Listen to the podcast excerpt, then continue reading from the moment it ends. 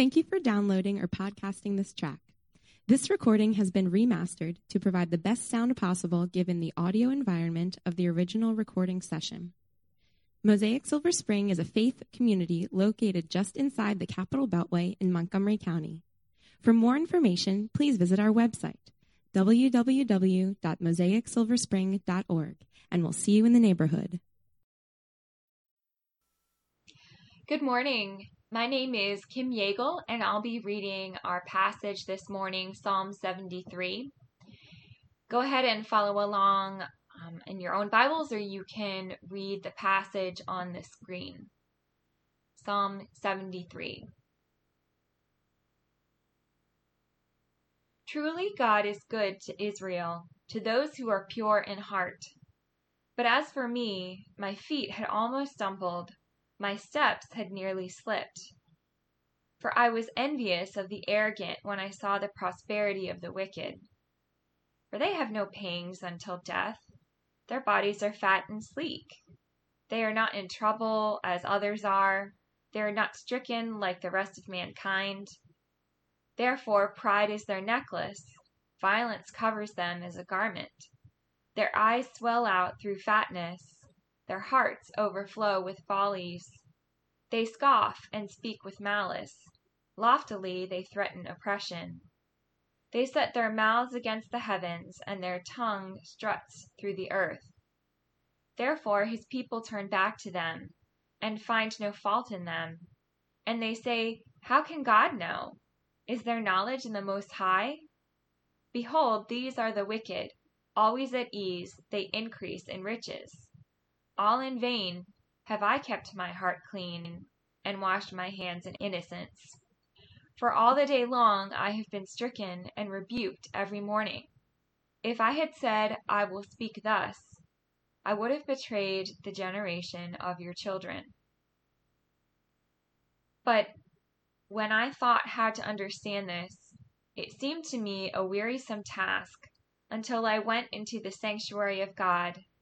Then I discerned their end. Truly, you set them in slippery places you make them fall to ruin. How they are destroyed in a moment, swept away utterly by terrors. Like a dream when one awakes, O Lord, when you rouse yourself, you despise them as phantoms. When my soul was embittered, when I was pricked in heart, I was brutish and ignorant. I was like a beast toward you. Nevertheless, I am continually with you. You hold my right hand. You guide me with your counsel, and afterward you will receive me to glory. Whom have I in heaven but you? And there's nothing on earth that I desire besides you. My flesh and my heart may fail, but God is the strength of my heart and my portion forever. For behold, those who are far from you shall perish. You put an end to everyone who is unfaithful to you. But for me it is good to be near God. I have made the Lord my refuge, that I may tell of all your works. This is the word of the Lord. Thanks be to God. Let's pray. Dear Father, we thank you so much for your word. We thank you so much that you have given us this word to remind us to convict us, uh, to remind us of your character and who you are. Uh, we, Father, we thank you that your word um, pierces our hearts and is useful for teaching, rebuking, correcting, and training. And Father, we pray as Joel uh, shares this message with us um, and it, as he shares your word, that you would be with him, that you would give him words of wisdom, and Father, that we would walk away um, changed, that we would walk away um, hearing what we need to hear and and following your word. It's in your precious name we pray. Amen.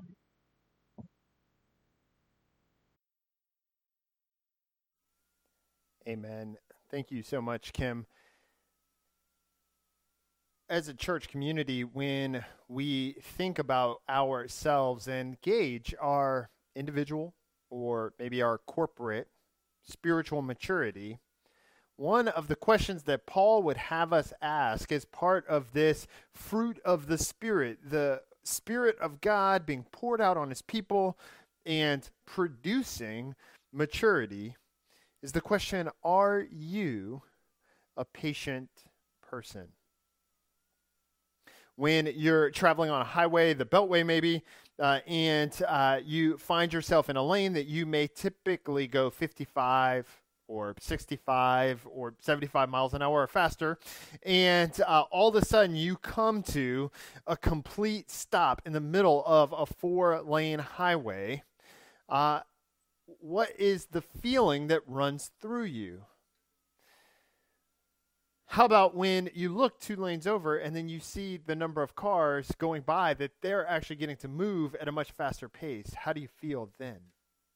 Or you may see it play out in simple ways in the grocery store or in any store where you go shopping. You pull your cart up, uh, there are multiple lines open. You see there's only three people in line over here, and then four people, and then six people. And so you go to the short line. Of course, you go where there's only three people. But then all of a sudden, uh, a blinking light at the register or a call for a manager, and you find yourself waiting as all these other people move through other lines. Uh, what goes on inside of you in those moments?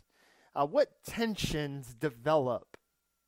And I would guess that patience is not, especially in our area, one of the virtues, one of the signs, one of the fruits of spiritual maturity that we're quick to lay claim to. It's something that likely all of us struggle with. And here in Psalm 73, we're seeing the author of this song, this uh, reflection during the worship of God, for people to think through just those types of challenges and to go even deeper with them. What does it look like for us when seemingly bad people are doing well? And maybe even more than doing well, they're thriving how do we feel when we have checked all of the boxes, when we have done all of the right things? And yet we find ourselves in a career or school dead stop. Uh, where we should be going fast, and, and life has taught us that we should be going fast here. We're just at a complete standstill. And yet we look over a few lanes, and our neighbors or coworkers or others that we're in school with, they seem to be flying by, even though they're not doing the right stuff what goes on inside of you then? And that is the question that this psalmist is driving after. It is an honest reflection about how we work through those tensions as a people of faith. And we're going to look at Psalm 73 this morning in three points. We're going to break down that 28 verse psalm into three discrete parts. So, first, looking out, then working out, and then zooming out. So looking out, working out, zooming out. In the opening verse of Psalm 73, there is just this general table setting that God is good. In verse 1, the psalmist says, Truly, God is good to Israel, to those who are pure in heart. And it is this standard Old Testament reflection that the God who created the world is good that the God who elected Israel, who gave promises to Abraham and Isaac and Jacob, the God who brought them out of slavery, the God who has maintained faith with them uh, over time, that he is good. But then, when the psalmist looks out in verses 2 through 12, you see a real struggling with what's going on out there the psalmist looks out, and in this, he says, I almost slipped. I looked out, and in verse 2, uh, I almost stumbled or slipped because I was envious of the arrogant. I saw that the wicked were prospering, that people who don't do the right things seem to still be getting ahead. And in verses 4 through 12, uh, the psalmist unpacks more of what that looks like in verse 4 they have no pangs until death. Their bodies are fat and sleek. Uh, the language there is that they're not really suffering.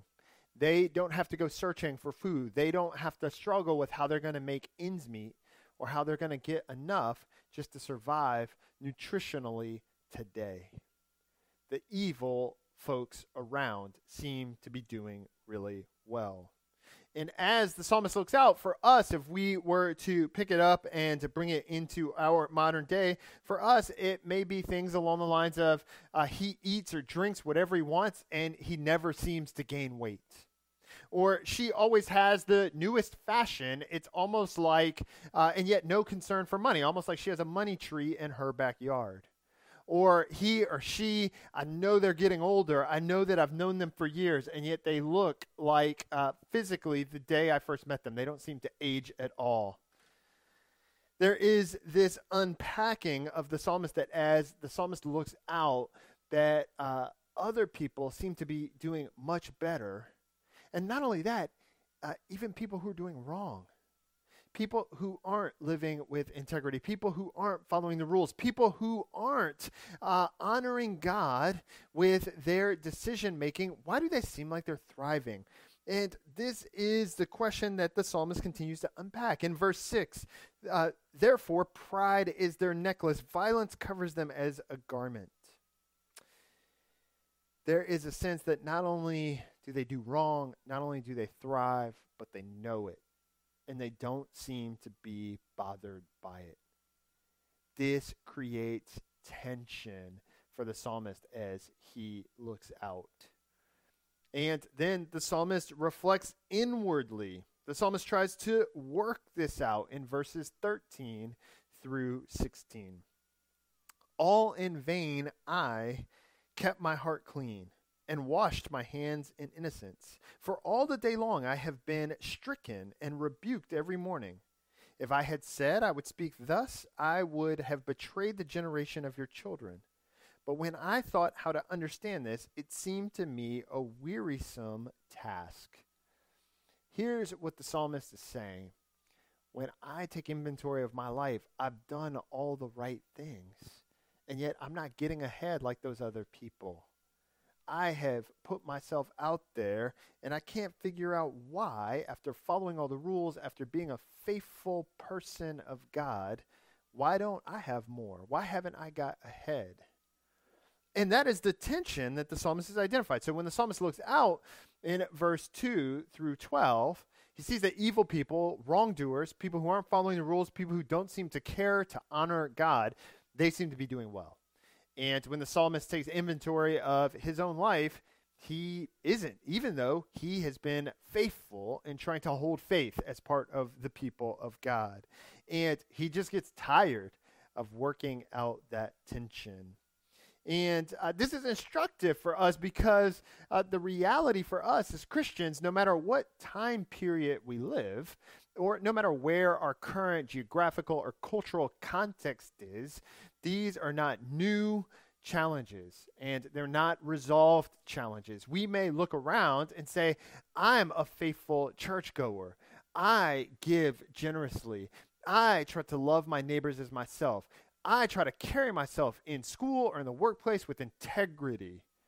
And yet it seems like the people who won't tell the truth, the people who cut corners, the people who won't deal honestly, they still seem to get promoted or get ahead or make a better grade or get further down the career road than I do. That just doesn't seem right.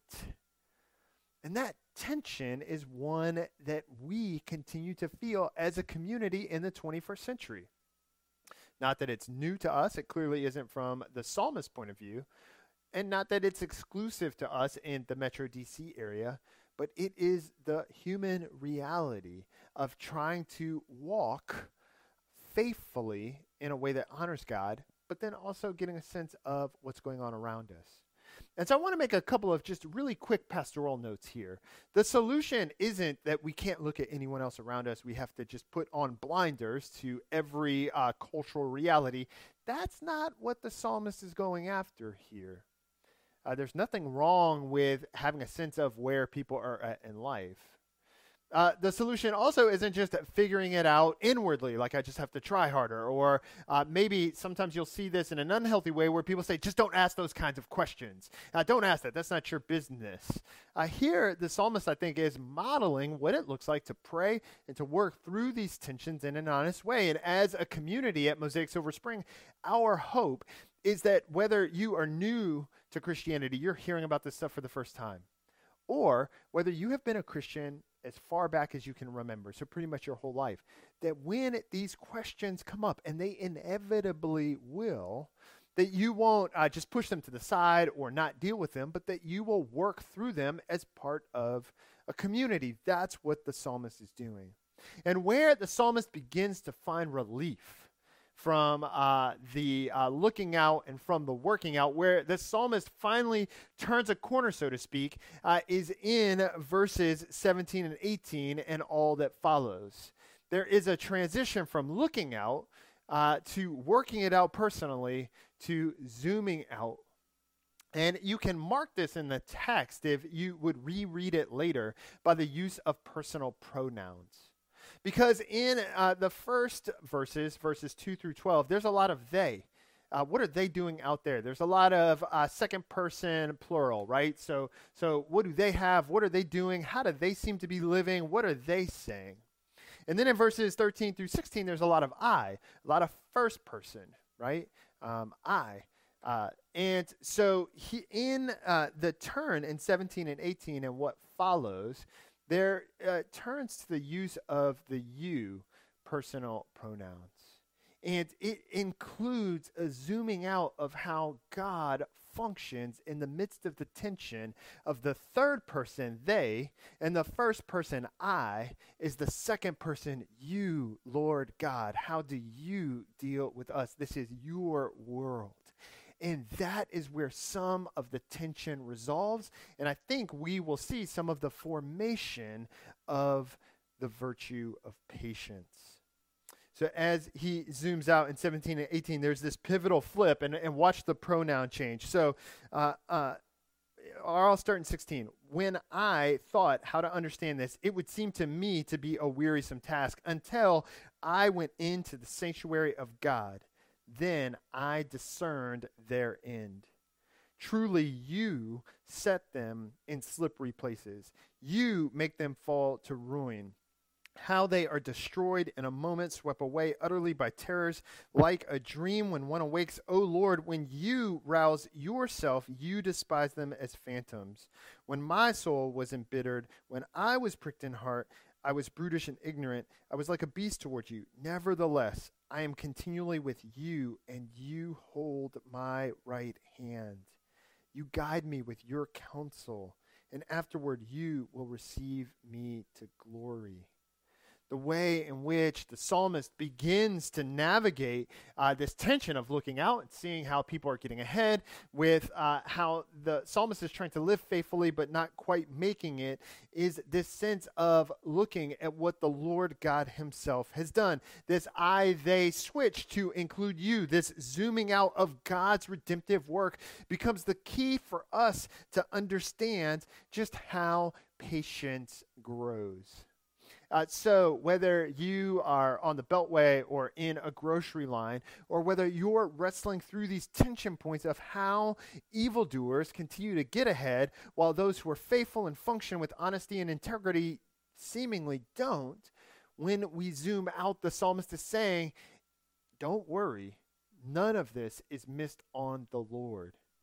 That the Lord God is faithful to us that those who seemingly are zooming ahead in those other lanes in life, it is not lost on God who they are and what they've done. Similarly, if we feel like we're just at a stop still in our own individual lanes, even though we've done the right things, that's not lost on God. Patience and how we live with patience, how mature people exercise patience is not by ignoring the people around them. And it's not by uh, stopping up those questions. Just don't ask any questions, just do it. It's by zooming out to see in the midst of these tensions that God has a hold of us. And so this switch from they to I to you becomes key for us. So that when God demonstrates his love for you and for I in Jesus, through Jesus' life, death, and resurrection, it becomes this testimony to God's bringing together both judgment for the evildoer and full redemption for us. I have a friend who will oftentimes, before he goes into a movie, check out what the ending of uh, the movie is so that he can uh, more enjoy the show. That's what he would say. When I, this is very strange to me, I don't want to have the plot revealed. I want to just kind of follow along in the moment. Uh, my uh, my friends would say, no, no, no. Uh, you can better appreciate how the movie unfolds and what's going on if you already know how it ends. And it struck me in reading Psalm 73 and seeing that zooming out of trusting that it is God who graciously holds on to us and how he has demonstrated that in the person and work of Jesus and how he's poured out his spirit that uh, in a sense in our lives we know what the redemptive end is because of the life and death and resurrection of Jesus. And so, what that means is we don't have to go moment to moment wondering how it's all going to turn out. God has graciously shown it to us. He has told us in Scripture. He has poured out His Spirit to testify to the truthfulness of it so that we know how this story ends. That gives us the freedom in our day in and day out. When it seems like others are getting ahead and we're not, we have the freedom to zoom out and say, But I know that my Redeemer lives and that he has been faithful and that that is my end. We can shift our gaze from what's happening with others to what's happening with us to the resurrected Jesus. This grows our patience. Every time we can shift and make that shift and say, wait a second, okay, I see what's going on there. And man, that just causes me to really struggle. But when we can shift our gaze and say, but I know that this isn't lost on God. And I know that God has already made good on his promise in Jesus. And so that I know how this is going to turn out. It helps me take take a deep breath in the moment to have that Christian perspective. And this grows patience in our lives. It shapes our perspective in the day to day. It gives us confidence so that when we sing or pray or hear God's word, we are brought back around to this perspective of the finished work of Jesus. And that helps us in turn grow more patient because we trust that we are in God's hands. This is how the psalmist wraps things up after looking out and after working it out when he zooms out to remind himself that this isn't lost on God. This is his close in verse 26 and 28. My flesh and my heart may fail, but God is my strength of my heart and my portion forever. For me, it is good to be near God. I have made the Lord God my refuge, that I may tell of all your works. That, friends, is the Christian hope. That's what it looks like to live with patience. Notice that uh, he's not living free from the need of refuge, but that it's in those tensions and through those questions that he returns to worship. Something that we do week in and week out as Christians, something that I would encourage you each day to do through individual prayer and scripture reading, uh, whether individually or as a household. These are the ways that we zoom out and then develop that type of patience as we go through life because of the work of Jesus, we can always adjust our perspective and zoom out to the Christian hope that when it seems like others are getting ahead and we're not, none of this is lost on God. He sees perfectly, He redeems us perfectly, and in His perfect time. Let that be our testimony week in and week out as we worship together as a church. Let me pray. God, I ask that you will watch over us, give us wisdom, give us strength, and give us the perspective that comes with knowing the grace we have in you, Jesus. We pray in your name. Amen.